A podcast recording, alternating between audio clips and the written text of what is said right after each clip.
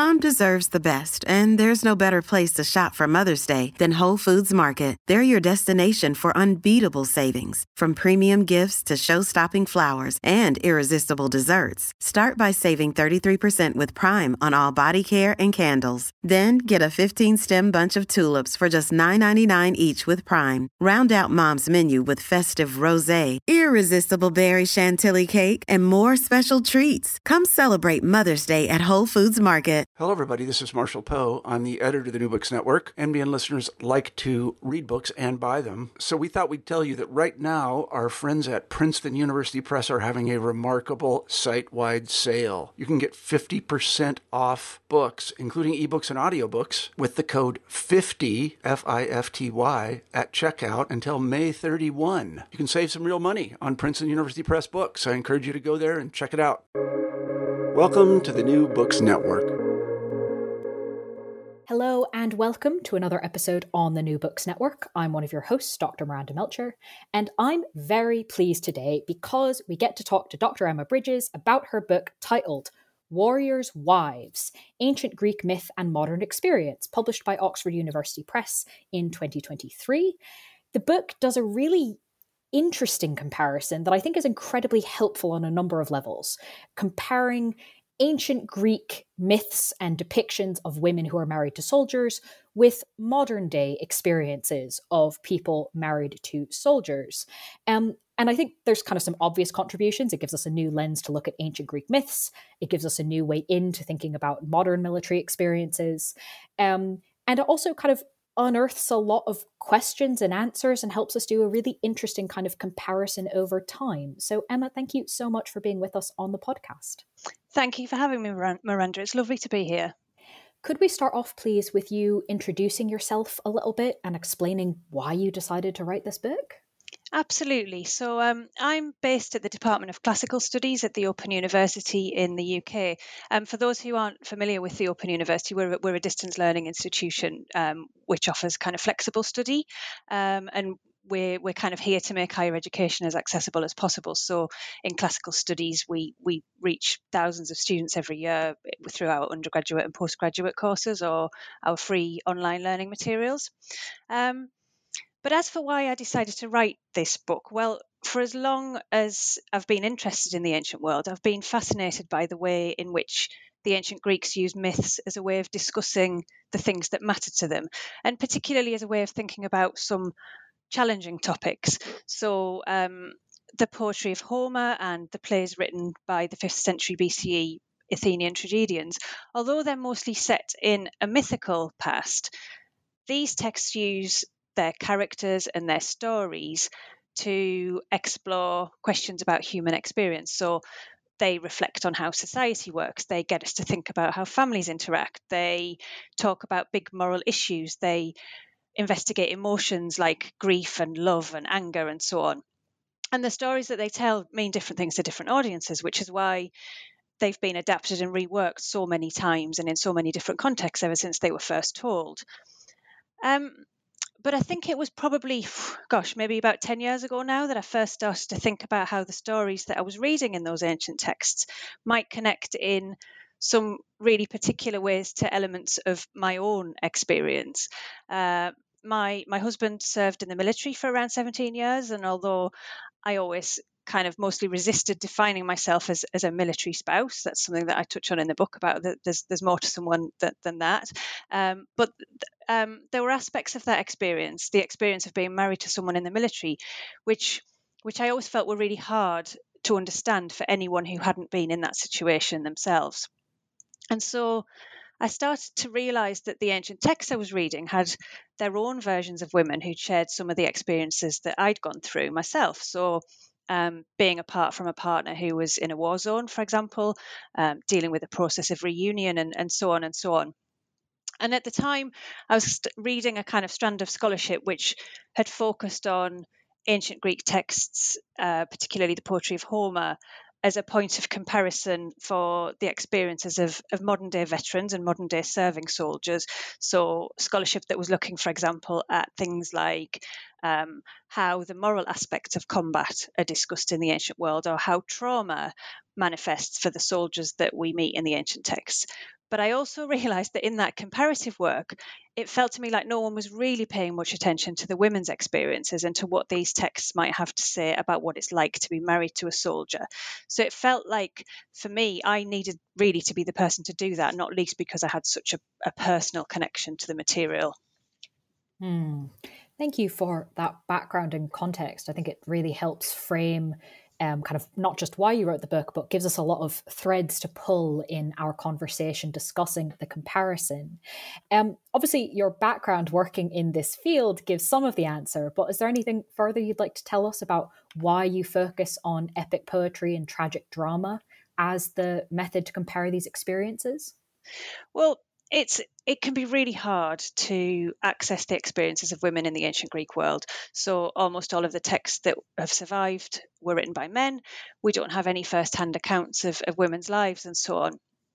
Um, but the poems of Homer and the plays that were produced in Athens during the fifth century, they they do actually provide us with with some of the most detailed reflections that we have surviving on what it might like to be married to a soldier in the ancient world. So as I said, these texts are set in the mythical past, but they do show women like Penelope and Andromache in situations which would be familiar from real life. So, saying goodbye to a soldier, mourning a loved one's death in battle, and so on.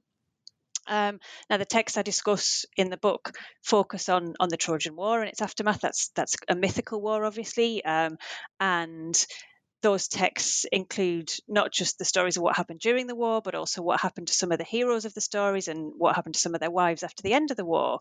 Um, and that those versions of those stories are really just part of what we now know must have been a much, much bigger collection of stories, many of which just haven't survived. The Trojan War is really a core narrative for the ancient Greeks. Um, and it encompasses lots of aspects of warfare. So it's it's a brutal war that's fought over the course of 10 years. Soldiers from all over Greece left their families behind to wage war in a foreign land before eventually destroying Troy and, and sort of killing many of the, the city's inhabitants and en- enslaving the survivors. Um, and then, as I said, that this the sort of cycle of myths relating to those to this war um, also covers the homecomings of some of the Greek fighters, like Odysseus and Agamemnon, as well as the lives of some of the Trojan women like Andromache or Hecuba after after Troy falls. So it's really, really rich in opportunities for exploring the emotions and experiences connected with life as a soldier's wife. Um, I think it's worth remembering too that the audiences for whom the stories were first performed, whether as recited poetry or whether on stage as, as plays, would have been very familiar with military action. So it's quite different from the modern world, where in many societies the military is, is sort of set apart from a larger population of civilians. It's, it's more of a, a career choice, if you like in the ancient Greek world, every man of fighting age would be expected to serve in the military. So pretty much every woman would have a soldier as their father, as their brother, their husband, or their son. Um, so it really kind of connects with, um, although it's a mythical setting, it really connects with realities of elements of experience of what it was like when when kind of a large proportion of the population serve in the fighting force. Now, that's not to say, though, that there aren't problems with using epic and tragedy in this way. I wouldn't want to claim, for example, that they provide us with kind of precise evidence about exactly how women lived and what they experienced. So, for a start, as I said, these texts were created by men and they were often produced and performed with a predominantly male audience in mind. So, um, that's that's kind of an issue. And also that the texts that we have very much focus on the experiences of high status women. There's not much attention being given to ordinary people who would form the majority of the population. But I do think that by drawing in detail some of the female characters from these stories, like Penelope in the Odyssey, they offer a really good way in for us to think about what life might be like for someone who's married to a, to a soldier. As I say, I, I really felt that there was a connection there with elements of my own experience of having been in that situation. Um, and I think it's also worth saying that it's often the case that um, those it's through the female characters who actually have little role in the fighting but have so much at stake they've got so much to lose the texts also let us reflect on the moral aspects of conflict and the and the real human costs of war as well. Mm. I mean, I think obviously those caveats are incredibly important, and yet there is a lot we can learn from these texts, um, and are a lot of similarities between them. In some ways, almost because the precise details aren't exactly the same, and so yes, we can see the kind of big picture in some ways, I think at least, more clearly because of it. And I'd like to ask you about maybe the biggest picture of them all, I suppose, um, the kind of the myth of the military wife, the idealized view of it. How is that portrayed in these texts? Texts, and to what extent do you think there are similarities between this version and what we still see? Um, I think I think there are some some really striking similarities. I think it's worth saying that in any patriarchal society or any patriarchal organization, there's usually a kind of ideal to which women are held as a way of maintaining and perpetuating that patriarchal structure. Um, and the societies that we find depicted in the ancient texts, and of course the societies which produced those texts, were and are starkly patriarchal. Men hold the power, men make the decisions, and that's particularly true when it comes to political actions and warfare. And so, in order to maintain that status quo, the women in their lives are confined mainly to the domestic sphere, ideally uh, the wives of soldiers will be passive, they'll be uncomplaining, they'll be supportive of their husband's role as fighters. While their husbands go out to fight, the women stay at home. Um, the wives are responsible for maintaining domestic order, they're responsible for child rearing. Ideally, that is rearing sons who'll follow in their father's footsteps. Um, and above all, of course, the ideal soldier's wife remains faithful to her husband, even when it seems unlikely that he's he'll make it home alive.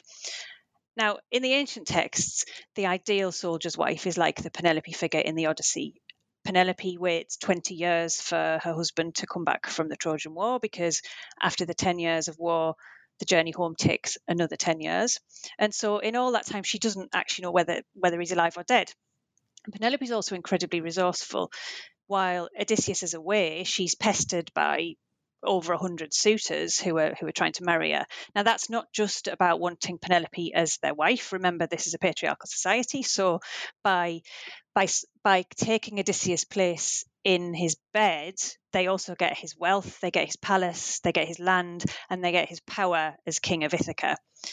So that that's quite a quite a lot. Um, and not only is Penelope dealing with all of these challenges of being separated from a long absent husband, she's also incredibly resourceful in the methods that she uses to hold off the suitors. And she does this using what was in ancient Greece a typically feminine activity she tells the suitors that she'll choose which of them she's going to marry once she's finished weaving a shroud for her father in law. But what the suitors don't know is that she's actually unpicking that weaving in secret every night. So she's she's trying to delay the decision indefinitely.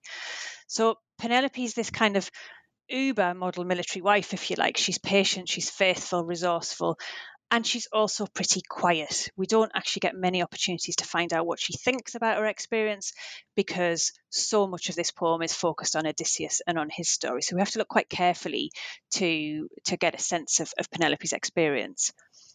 Now, in the modern world, there's also a kind of myth of the model military wife. The military institutions on which I, I, mainly focus in the book, those in the US and the UK, are still very much patriarchal structures, I would say. Um, although in these contemporary societies, some things have changed. So, for example, women can now serve in the military.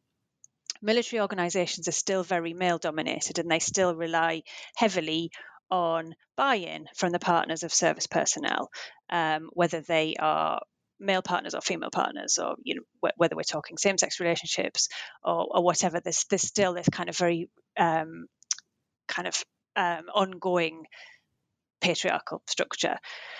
Um, and what I mean by kind of buy in from partners is that there are still expectations placed on the spouses of soldiers in terms of how they will support the military.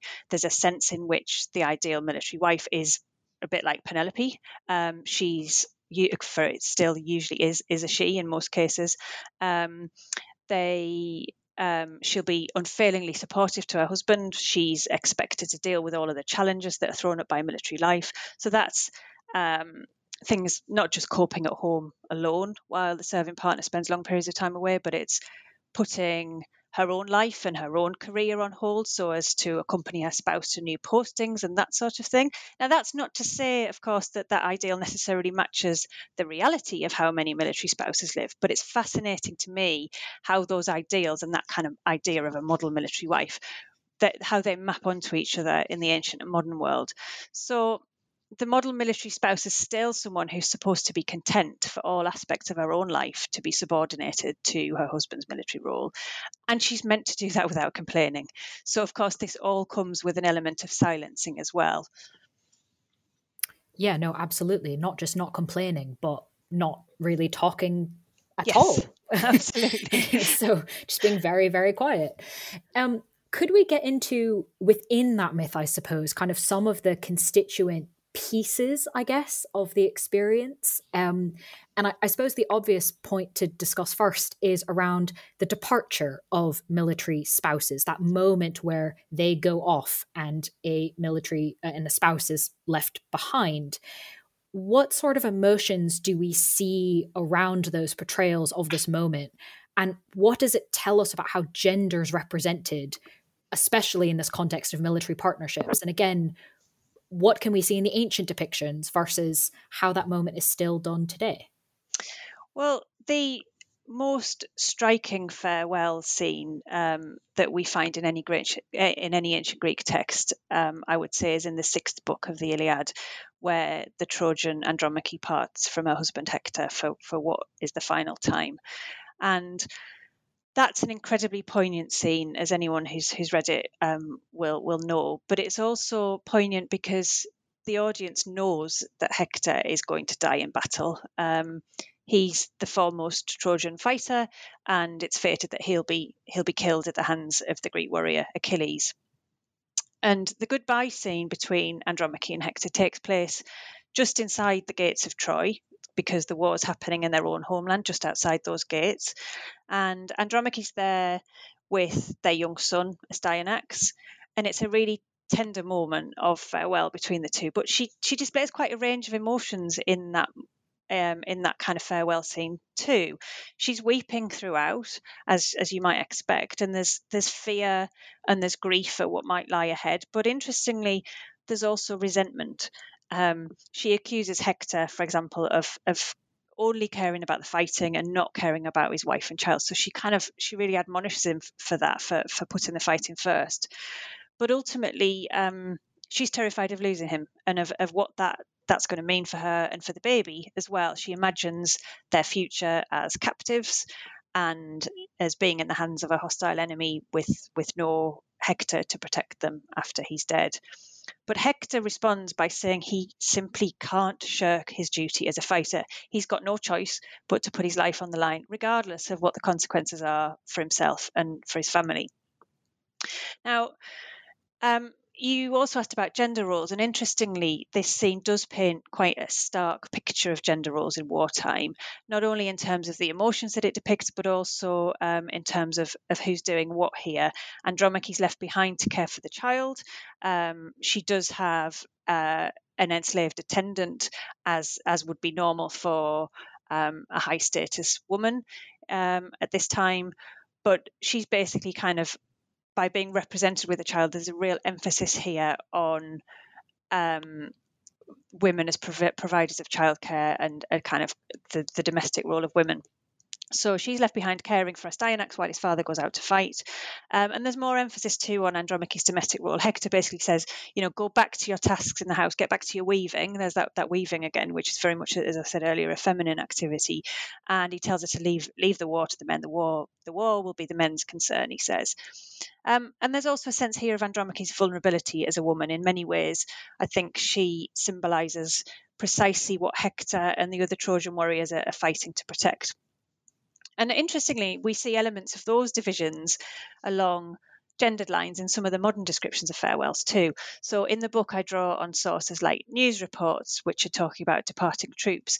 And in those, the, the focus is often on details like children clinging to their mother's legs as, as the women wave their husbands goodbye. And, and often in those scenes, the women are are represented as being very stereotypically feminine, with an emphasis on their appearance, details like that you know, their their kind of mascara running as they're crying and this kind of thing, um, an emphasis on on their emotions as as the men the men leave. And in fact, actually, that's something that um, uh, is drawn on in, in the cover of my book, which was designed and drawn by by a brilliant artist, um, Asa Talbot. And that image that we've created there also plays on that notion of gender stereotypes. You know, the, the the image shows a woman in, in what we might think of as this kind of stereotypically feminine outfit. She's embracing a soldier who's dressed in camo gear and boots, and there's a rifle and a rucksack. So there's a clear contrast between those two figures. And I kind of wanted that image on the cover to represent that sort of um, to be symbolic of the way in which those stereotypes are still perpetuated by military institutions. I'm glad you mentioned the cover um, because it is really striking for this point in particular, um, but also kind of encapsulates a whole bunch of things. So, definitely a moment for listeners to go look up the cover of the book um, and then keep that in mind as we continue our discussion. In terms of what we've mentioned so far, there's quite clearly a lot of demands being placed on the military spouse um, in terms of not saying anything, not complaining, as you've just mentioned, right, looking a particular way, acting in a particular way you talk about the idea that the military could be considered a greedy institution in a way that particularly impacts military spouses. Can we kind of we've been imp- we've been talking about it implicitly, I suppose. Can we make that idea more explicit? How can we think of the military as being greedy, and to what extent was it greedy in similar ways if we compare the ancient to the modern? Absolutely. Now, the, the term greedy institutions was was coined. Um, it's it's not my term. It was coined by sociologists to refer to institutions that make particularly heavy demands of people who are part of those institutions, and there might be demands relating to the the time or the energy or the loyalty that that individuals who are part of those institutions are expected to devote to them. And the family is a good example of a greedy institution, and that's one um, of which most people have have some experience. But what becomes a challenge is when someone's connected with more than one greedy institution. So if you're part of a family, but you're also part of another institution which which expects those kind of you know makes those those really extreme demands of you, um, and those two institutions compete for time and energy. Um, the military is very much a greedy institution because of what it expects of service personnel. I think. Um, but what's interesting here is that it also makes demands not just on the serving member, but by extension on their partner and their wider families too. I think we're probably quite used to thinking of soldiers as making what we might call sacrifices in the course of military service. But what also happens that is maybe acknowledged less often is that their spouses are often expected to make sacrifices too. And in the modern world, that might be in the form of giving up any control over where to live, for example. So, so being posted far away from family and friends. It often means that military spouses might have to put on hold their own life plans, like education or a career. And in day to day life, it can mean simple things like just missing out on time together, but also being unable to plan ahead or dealing with major life events, so the birth of a child, bereavement, major life celebrations, and so on, dealing with those kinds of things alone when the serving partner is away from home. Now, those things don't map on precisely to how the military operated within ancient Greek society. But we do still see examples in the ancient texts, like the case of Andromache, which I mentioned earlier, where she says to Hector, you know, you, you, you're really heartless. You're, you're putting you're soldiering, you're putting the war before us as your wife and child. So we see plenty of examples where family obligations come second to the demands which the military places on soldiers. And, and as I said, with, with Hector, it's very much I, I have to do this. I, I can't, you know, it, it's my obligation, it's my duty. I have to go and fight. Um, but I think and something that I, I discuss at, at more length in the book is that in the stories of the Trojan War, the, the notion of sacrifice plays out in a quite a literal form and in quite an extreme form in the story of Agamemnon and his wife Clytemnestra. Agamemnon's the leader of the Greek troops, and the story goes that before the Greek army set sail for Troy, the goddess Artemis demanded that he literally sacrifice his own daughter, Iphigenia, because that's what was required by the goddess in order for her to grant the fleet a fair wind for the voyage to Troy. So it's clearly it's a horrific and gruesome story. And and while there's no evidence at all for actual human sacrifice in in this period, this is this is a story from myth.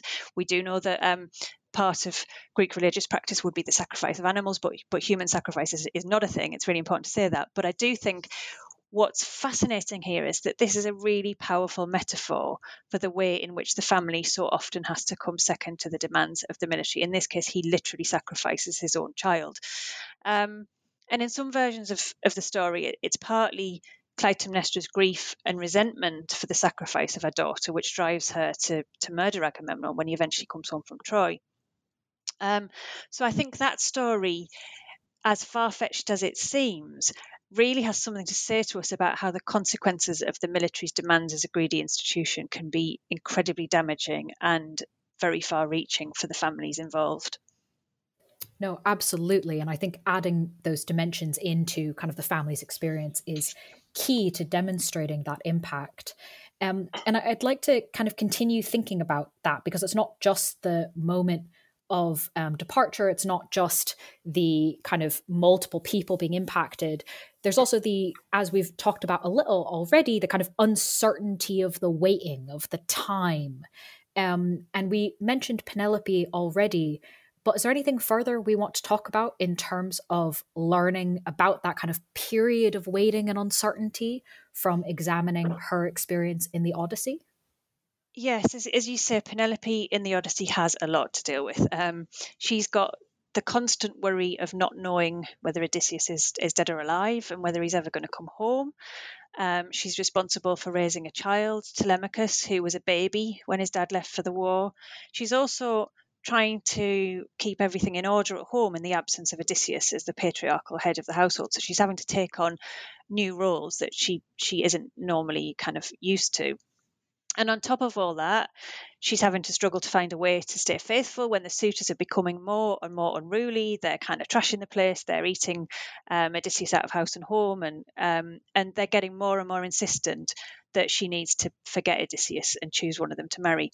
It's a lot, um, and so in the Odyssey we get a sense not only of the the sort of practical challenges that Penelope faces and how she deals with those in this very particular set of circumstances. Again, it, the circumstances themselves are, are quite remote and detached from anything that a contemporary military spouse might experience but um, you you know it's it's not a big leap to think about the kind of the way in which uh, a lone spouse at home might have to take on roles and and um, and responsibilities that were usually shared between two people, for example. There, there are lots of examples of that in the modern world.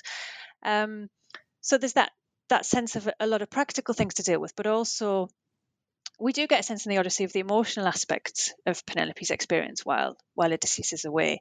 So for example, one of the things we see her doing most often is is weeping. Uh, she's often alone in bed at night, and the, as the poet describes it, um, he says the worries crowd her mind. She's she's got a lot a lot to to kind of worry about, and she's actually dealing with what psychologists sometimes refer to as ambiguous loss, and that is a loss where there's no clear resolution.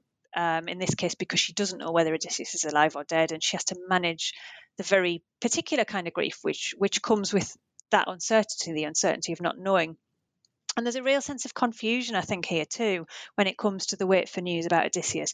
She makes it clear at times that she finds it painful to hear stories of the Trojan War and stories of, of you know, what might have happened to him. But at the same time, she's also desperate for news of, of her absent husband. Um, he's Odysseus is, is, what we might now refer to as missing in action, I, I, suppose. And there's a sort of ancient rumor network, and Penelope doesn't always know what, what to believe. So there's a lot of emotional confusion there as well.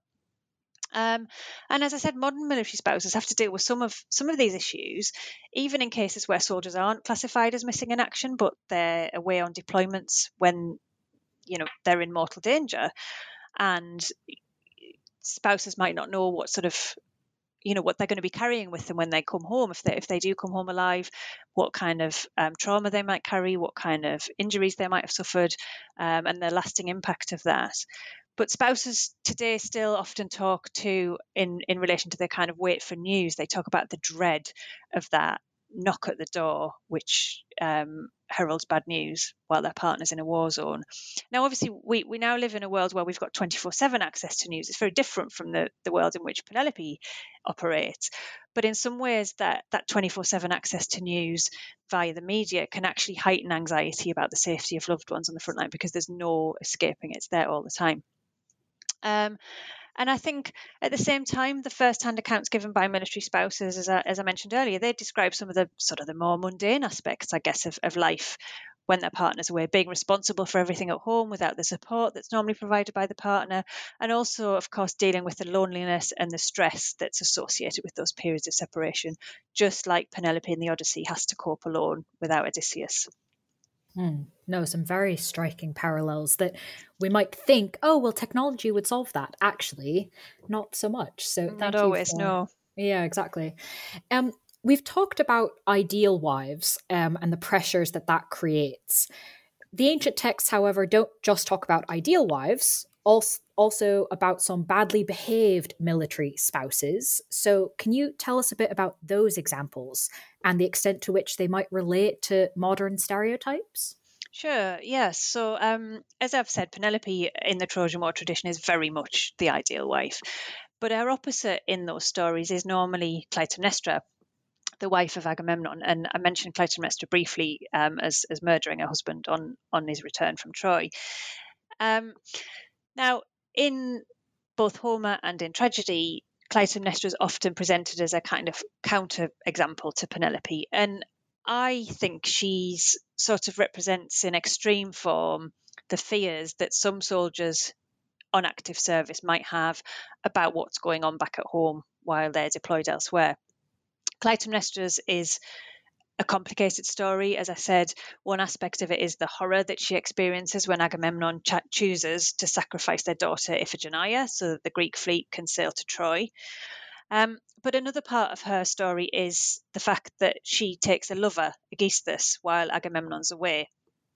And sometimes that infidelity is presented as the main reason why she kills Agamemnon on his return. She's also presented as a transgressive character in other ways. In in some versions of her story, not only is she unfaithful, but she unashamedly assumes the power both in the household and in the city while Agamemnon is absent. So she's subverting the patriarchal ideal in the absence of, of the male um, ruler and the male head of the household. Um, in Aeschylus' play uh, titled Agamemnon, when when Agamemnon returns home, Clytemnestra does a great job of pretending to be the model wife at first. She she actually very much pretends to be the Penelope figure and, and talks about how much she's missed him and, and all of this, but all the while she's plotting to kill him. Um, and his homecoming actually becomes the stuff of nightmares, and it's held up really as a sort of cautionary tale about what might go wrong when the male head of the household's away from home on military service.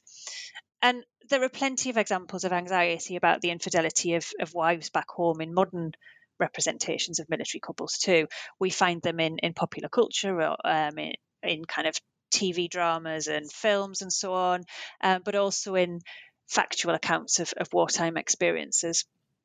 But what I think is also interesting here is that there's very much a gendered double standard, both in the ancient world and in some modern contexts, particularly when it comes to infidelity.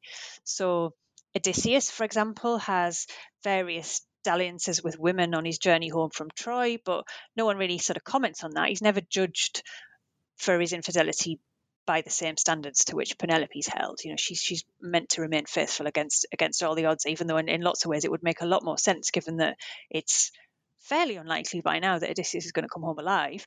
Um, it would make a lot more sense for her to marry one of the suitors. Um, so there's very much this this double standard going on there. And similarly, I, I share in the book various modern examples where soldiers are judged far less harshly for their infidelity than their wives, and, and even in some cases where the, the infidelity of soldiers while on detachment is is an accepted part of life, really, um, in some cases. And you know, conversely, there's a, there's also some really horrible stereotypes relating to unfaithful military spouses in the modern world, and these are almost always placed a bit like the kind of Clytemnestra Penelope dichotomy. These these kind of awful stereotypes of, of unfaithful military spouses are, are very much um, eh, placed in opposition to the kind of ideal, attractive, devoted, loyal wife, and also that that loyal wife who, by implication, is also meant to turn a blind eye to any transgressions that her husband might make as well.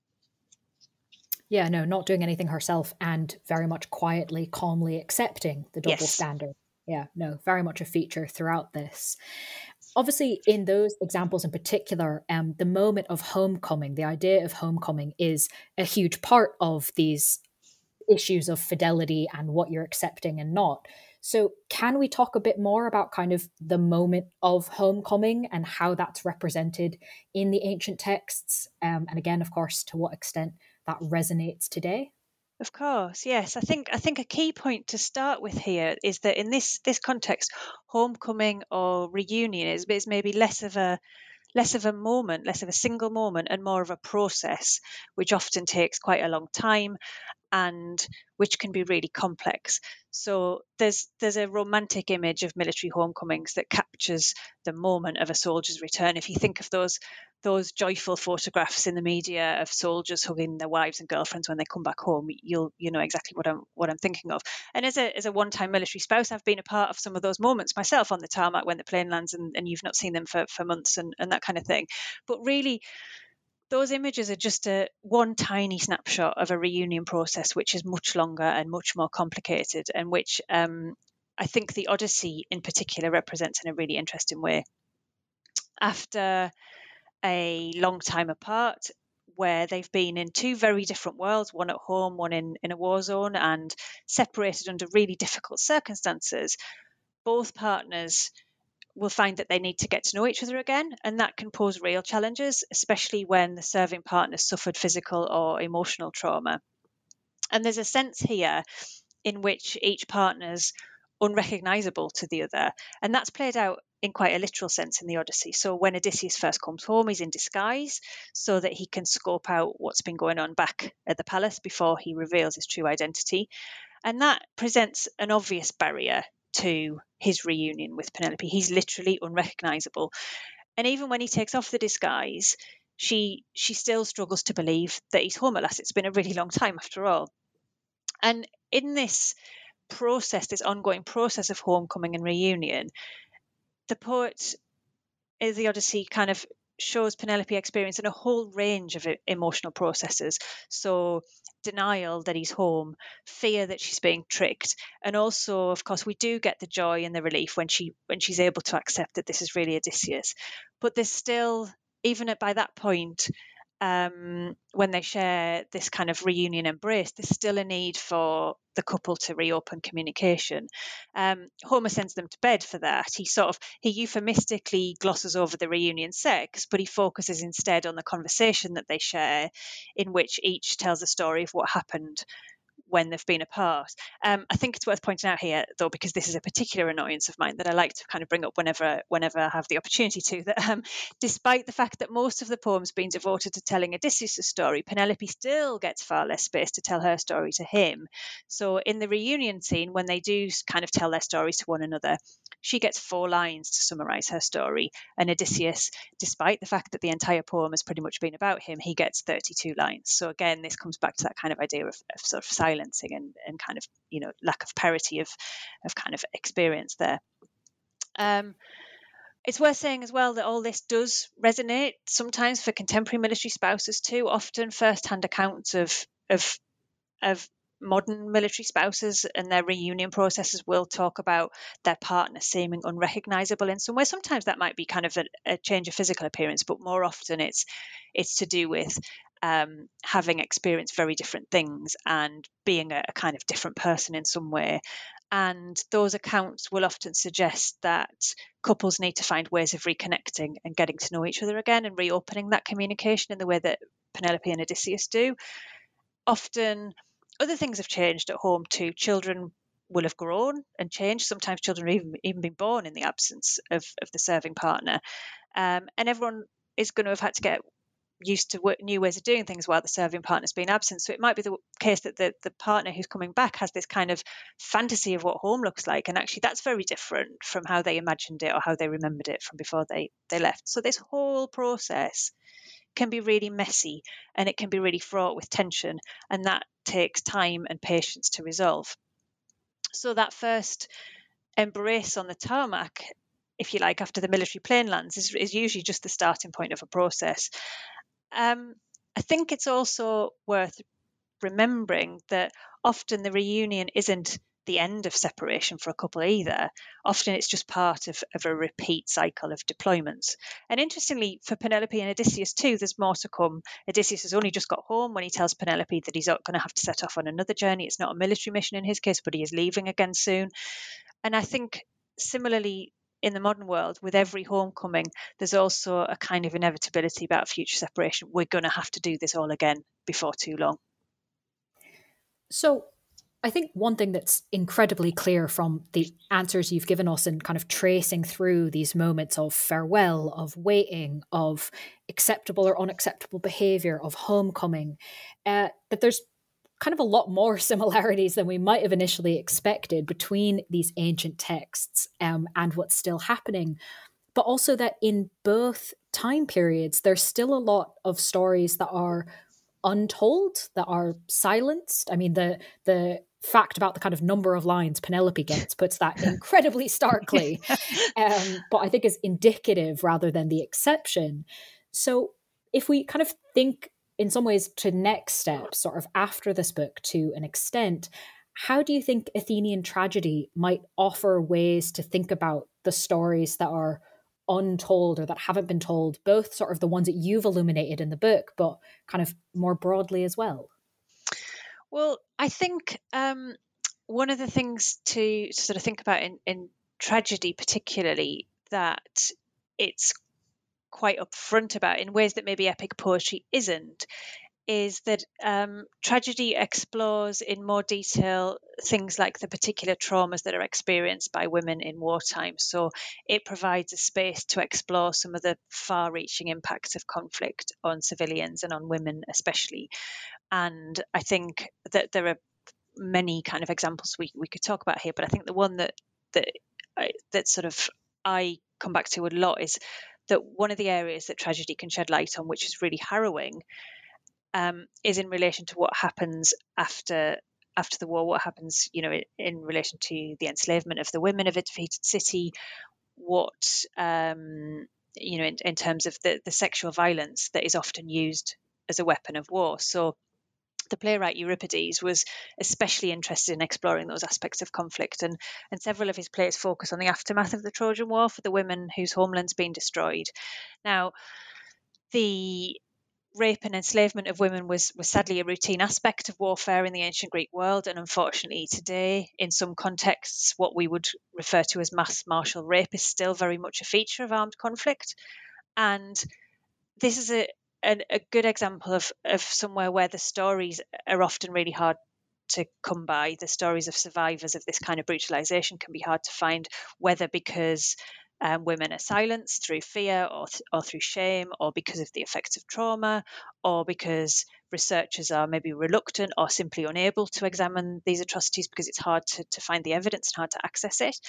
Um, and as I said earlier, ancient tragedy can't and doesn't represent the, the literal authentic voices of, of real women but what it can do is give us food for thought about the impact of war on the lives of women so we do find a lot of female characters in Euripides' tragedies who were survivors of wartime atrocity. Although the figure who I, I focus on most closely in the book is Andromache, um, because she's the wife of, of, the Trojan soldier Hector. So we we um, we meet her in the Iliad as she says goodbye to Hector, and then later she receives the news of his death. But Euripides then imagines her life in the time after the end of the war, and again, this is a kind of story that it's it's not often not often told or it's hard to find. So Euripides' Trojan Women, for example, takes us into the Greek camp immediately after the sack of Troy, and it highlights the suffering of the women, including Andromache, uh, the women who've been bereaved, they've been brutalized, and they've eventually about to be displaced from their homes and, and taken abroad as a result of the war. Um, and then another of Euripides' plays, the one that, that's actually named after Andromache, imagines Andromache's life at a later point when she's living in Greece with her captain, Neoptolemus. So those plays really give us some sense of the horror of war and its ongoing consequences from the female perspective, as well as things like providing insights into what survivors of wartime sexual violence need to do to survive, for example, by complying with their captor's demands and the ongoing tra- trauma that, that's associated with those experiences. So, when so often voices of, of women like these are silenced in the modern world too. I think tragedy can give us a, a really powerful starting point from which to think about experiences which might be very different from our own and to kind of give us a way in to opening up conversations about topics which might be really difficult to, to, to, talk about. And, and I think that's really one of the things that I've tried to draw out throughout Warriors' Wives the idea that these ancient stories can shed light on the aspects of the lives of women which might otherwise be hidden from those who don't share those same experiences. No, absolutely. I think that's definitely uh, something the book is doing. And as you said, outlines areas for further work as well. And on that topic of further work, if I can ask a final question, uh, the book is obviously done, it's out, it's available.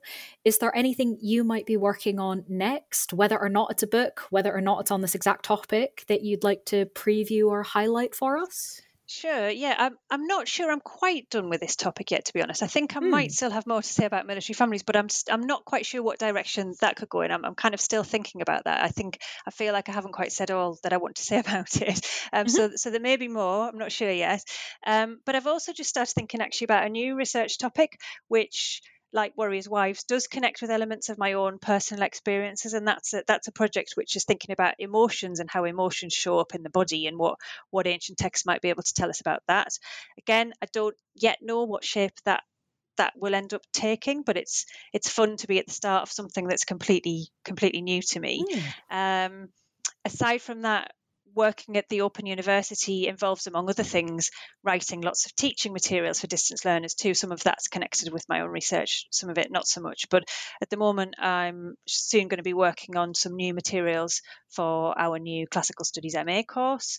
Um, and I've also been collaborating with colleagues on a, a suite of free short courses, which are we make available on our free learning open learn platform and that's a set of courses called head start classical studies that's designed to introduce aspects of the ancient world to people who um, are new to classical studies and actually the course that i've produced for that is on homer's odyssey so that mm. connects with some of the things we've talked about today so mm-hmm. quite a lot of different projects and different things yeah. to think about so several things on the go at the moment Well, thank you for giving us that preview. And of course, for any uh, listeners who want to get into all of the details we didn't cover in this interview. Uh, the book is titled Warriors' Wives Ancient Greek Myth and Modern Experience, published by Oxford University Press.